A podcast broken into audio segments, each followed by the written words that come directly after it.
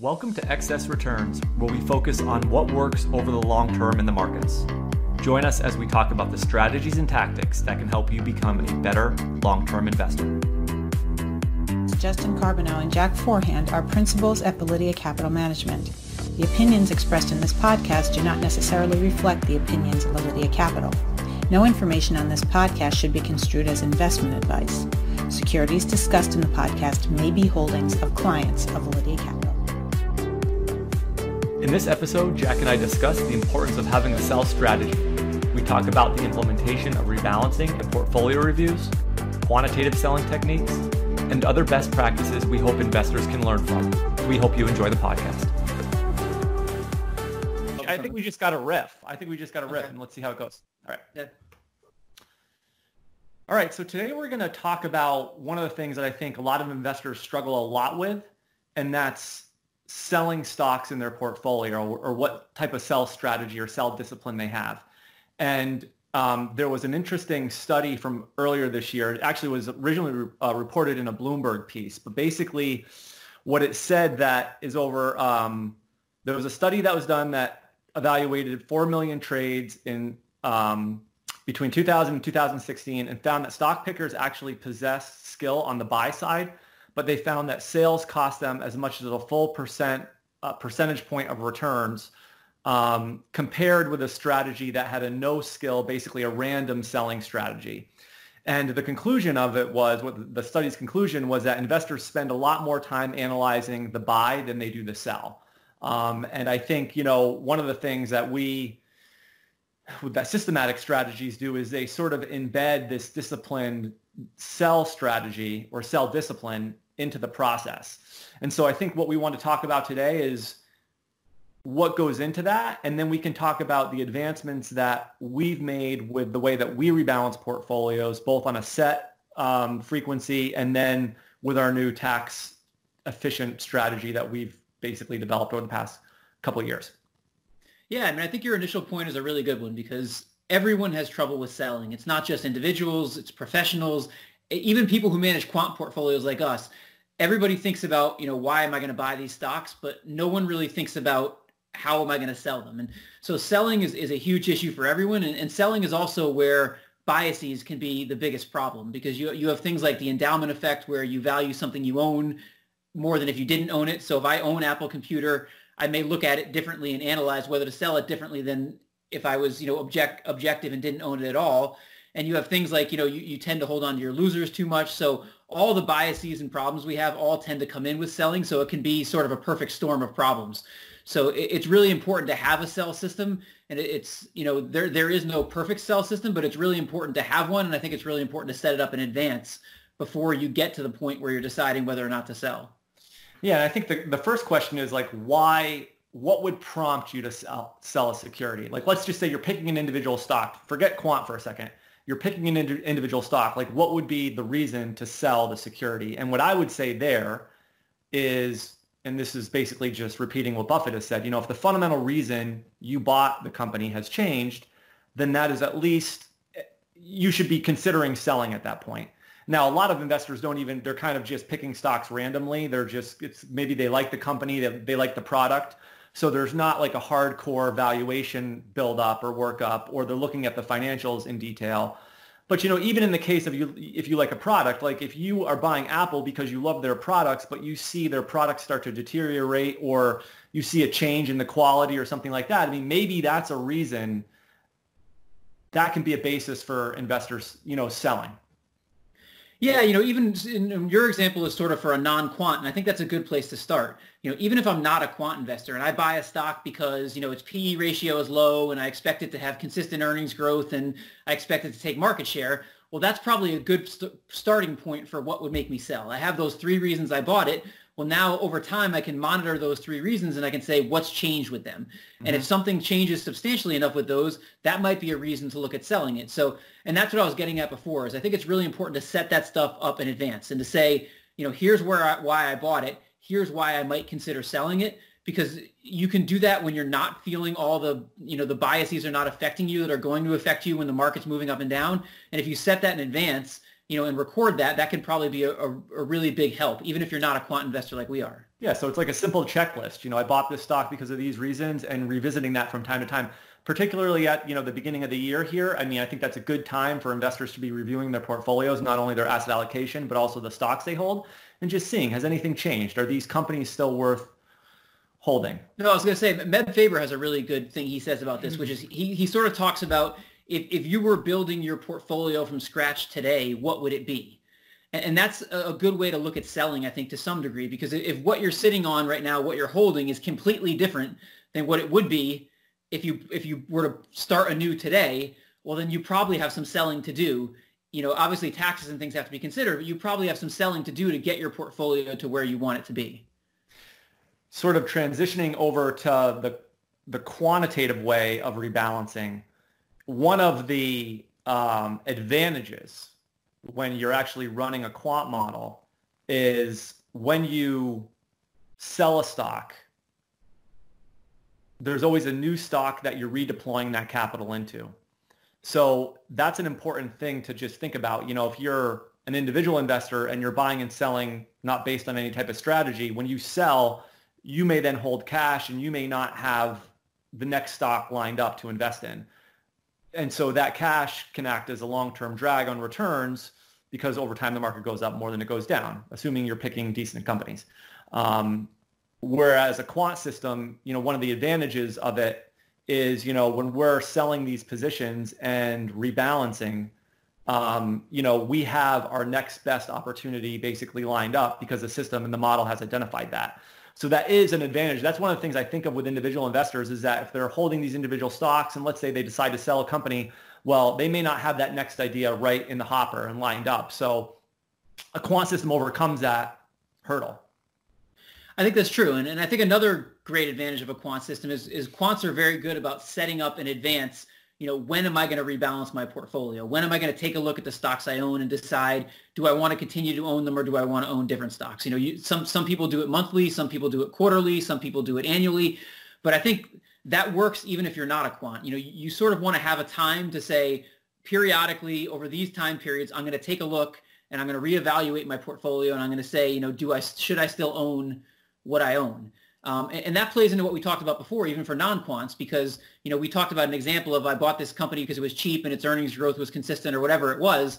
I don't want to sit there and evaluate that every single day because you know my emotions are going to get the best of me and it's going to turn into a mess.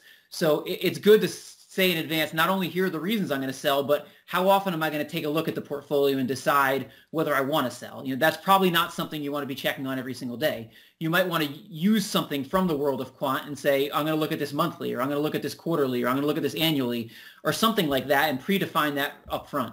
I think that's a great piece of advice. Yeah, we don't want people in their accounts, you know, checking in each day and making changes. I mean, that's not going to be a good investment strategy.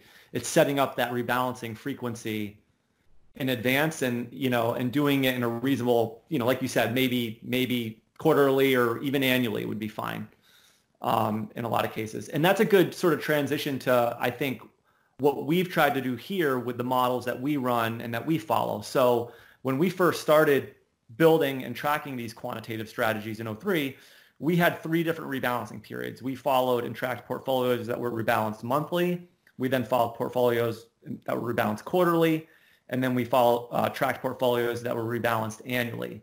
And you know, I think we learned a lot from over the years in terms of the types of strategies that maybe work better with less frequent rebalancing, which would be more value type strategies, and you know, stuff like momentum works better when rebalanced more frequently, like monthly. But I think um, one of the challenges that we've also found is that when you do, let's say, let's say you're following a, a, a momentum strategy that's rebalanced monthly. I mean, you're going to have tons of turnover in there. And so trying to balance this, you know, process of rebalancing the portfolio with this high amount of turnover, I think is something that we've always known that that's kind of a problem. You got to be careful with that. You can't have like 500% turnover in a portfolio. And so one of the advancements that we made that I want to talk to you about today is sort of our sell score our, and, and this more tax efficient long-term rebalancing method that you developed and that we've integrated into all the portfolios. So do you want to just kind of explain what went into that and how that manifests itself with the strategies that we run? Sure. Um, but to take a step back, your first point is really important, which is that all the major factors have to be treated a little bit differently when it comes to rebalancing. You know, one stands above and beyond all of them in terms of the n- amount of turnover it needs to work effectively, and that's momentum. You know, the whole point of momentum is you're buying stocks that are that are doing well, that are going up. When that momentum breaks, you know, you need to get those stocks out of your portfolio. And so momentum just on a baseline requires much more turnover than the rest. And so of the strategies we follow, you know, we follow value, we follow quality, we follow low volatility, we follow momentum. Momentum is above and beyond everything else. And then the other things, you know, something like value can actually be rebalanced pretty infrequently. And what we found is with some of our value strategies, they actually do better if you only change them once a year versus changing them once a month, which may be a little bit counterintuitive, but value needs time to show itself. And so with value stocks, you can hold them for a period of time and do well and not have to worry about, you know, every every month going in there and trying to get something that's just a little bit cheaper than what you already have that can be counter you know that can be counterproductive at times. Mm-hmm. so so the first thing is the baseline of what what rebalancing is required for the type of strategy i'm running. And then in terms of our sell system and there's many ways to do it and you know ours is definitely not you know the be all and end all of this but what we wanted to do is we wanted to look at this the way a person would look at the sell decision. And so if i was a person and i was rebalancing my portfolio i'd probably look at a few things for a particular stock. I'd probably say, why did I buy the stock in the first place, which we talked about before. I'd probably say, what are the alternatives to that stock and how do they rate, how do they look according to my criteria relative to what I own? And then I'd probably also say, what are the tax implications? And so our system is, is essentially a quantitative scoring system that goes through all three of those decisions. For a quant, the first decision is pretty easy. Uh, you know, we're scoring every single stock every day. So to say, you know, from my example before where I was buying the stock because it was cheap and because it was it had consistent earnings, that's a little bit ambiguous. But with a, for a quant like us, we actually have it that translates into a score from one to 100 for that stock. And so I can actually quantitatively look and say all those criteria I was looking at at the beginning, how closely does this stock meet those criteria now? Uh, and, and that's the first part of our sell decision is, you know, what did it score when we bought it? What does it score now? And then the second thing is, what are the alternatives? Because even if the score of this stock has fallen, it might be that the, the market's gone up a lot and this is a value strategy and the score of everything has fallen. And so even though the score has fallen, the alternatives may not be that much better. So that might be a reason to keep holding it. Mm-hmm. And then the last reason, which is, you know, we, we do for tax purposes, but also for turn, turnover limiting purposes is we want to look at, do I have a gain or a loss in this stock? How big is that gain or loss? And how long have I held it? Because at least in the U.S., the the difference between long-term ca- capital gains and short-term capital gains, especially for people with high incomes, can be a lot. It can be the difference in you know something like 35, 40 percent and 20, 15, 20 percent. And so it's very important for us. If I was a person and I held a stock for say 11 months and it's up 75 percent, I'm not going to sell that stock rather than wait another month unless there's some really, really strong reason to do it.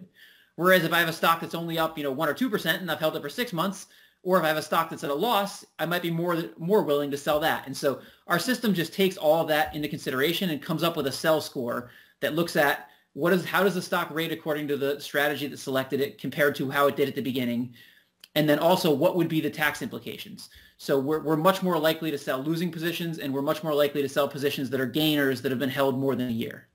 Right, and and in terms of like what going from a portfolio that said maybe that has a couple hundred percent turnover. I mean, how, what can the turnover? How much performance is sacrificed given the lower level of turnover, and how much can you get the turnover down, roughly speaking here? So as a starting point, if, if you run our quantitative strategies, and our quantitative strategies typically look for the best 10 or 20 stocks out of a universe of say 3,000. Mm-hmm. Um, if you run those strategies just normally with where you just every month you go in and you get rid of the stocks that are no longer in the top 10 or 20 and you replace them with the new stocks, that's going to have something like 500% turnover, which as you talked about before is probably untenable in terms of managing, you know, a portfolio or at least a portfolio at scale. So what the system does is it gets that down by, by scoring all these stocks and targeting a particular level of turnover, the system gets it down to maybe 100 or 125%. So it reduces that, you know, a lot of the turnover out, out of a mm-hmm. portfolio. And, and what we found is it's different for every strategy, but what we found is, and particularly with strategies that are not momentum, you know, your value type strategies, right. we can get similar performance that way without having to have all that turnover. And that goes back to what we talked about before, which is value works well, can work better when you hold stocks for a longer period of time. And so although this is rebalancing once a month, it's not rebalancing annually. It's accomplishing the same type of thing.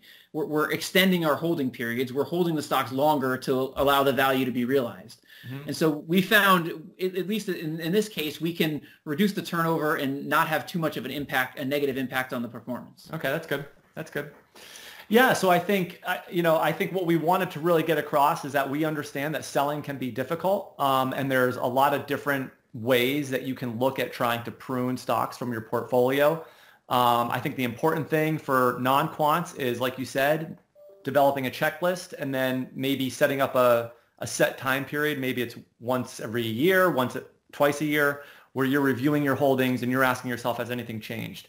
I think for a quantitative strategy, like you've talked about, you know, there's different ways you can go about managing the process and deciding how to sell stocks. I mean, we have our way of doing it. Like you said, it's not the end all be all. It's, it's not the best out there. It's just what we've developed with our system. Um, and, you know, I think those are important points to think about when you're thinking about how to implement and develop a disciplined um, stock selling strategy. Yeah, I think I think your point is a good one, which is I think that it's it's not necessarily the exact details of the system. You know, our, we do it one way, another firm may do it a different way. It's that you have a system that you set up that system in advance, and that I think you automate as much of it as you can because whenever you can automate something, you're taking decision making away from yourself, and you know that's where you're limiting your own emotions and your biases and things like that. So I think anybody, whether they're a quant investor or not, can benefit from from those simple rules. For sure. Great. Well, that's a great way to, uh, I think, end this discussion. So thank you for watching, and hopefully you found this valuable. Thank you. Hi guys, this is Justin again. Thanks so much for tuning into this episode of Excess Returns. You can follow Jack on Twitter at, at PracticalQuant and follow me on Twitter at, at JJCarbonneau. If you found this discussion interesting and valuable, please subscribe in either iTunes or on YouTube, or leave a review or a comment. We appreciate it.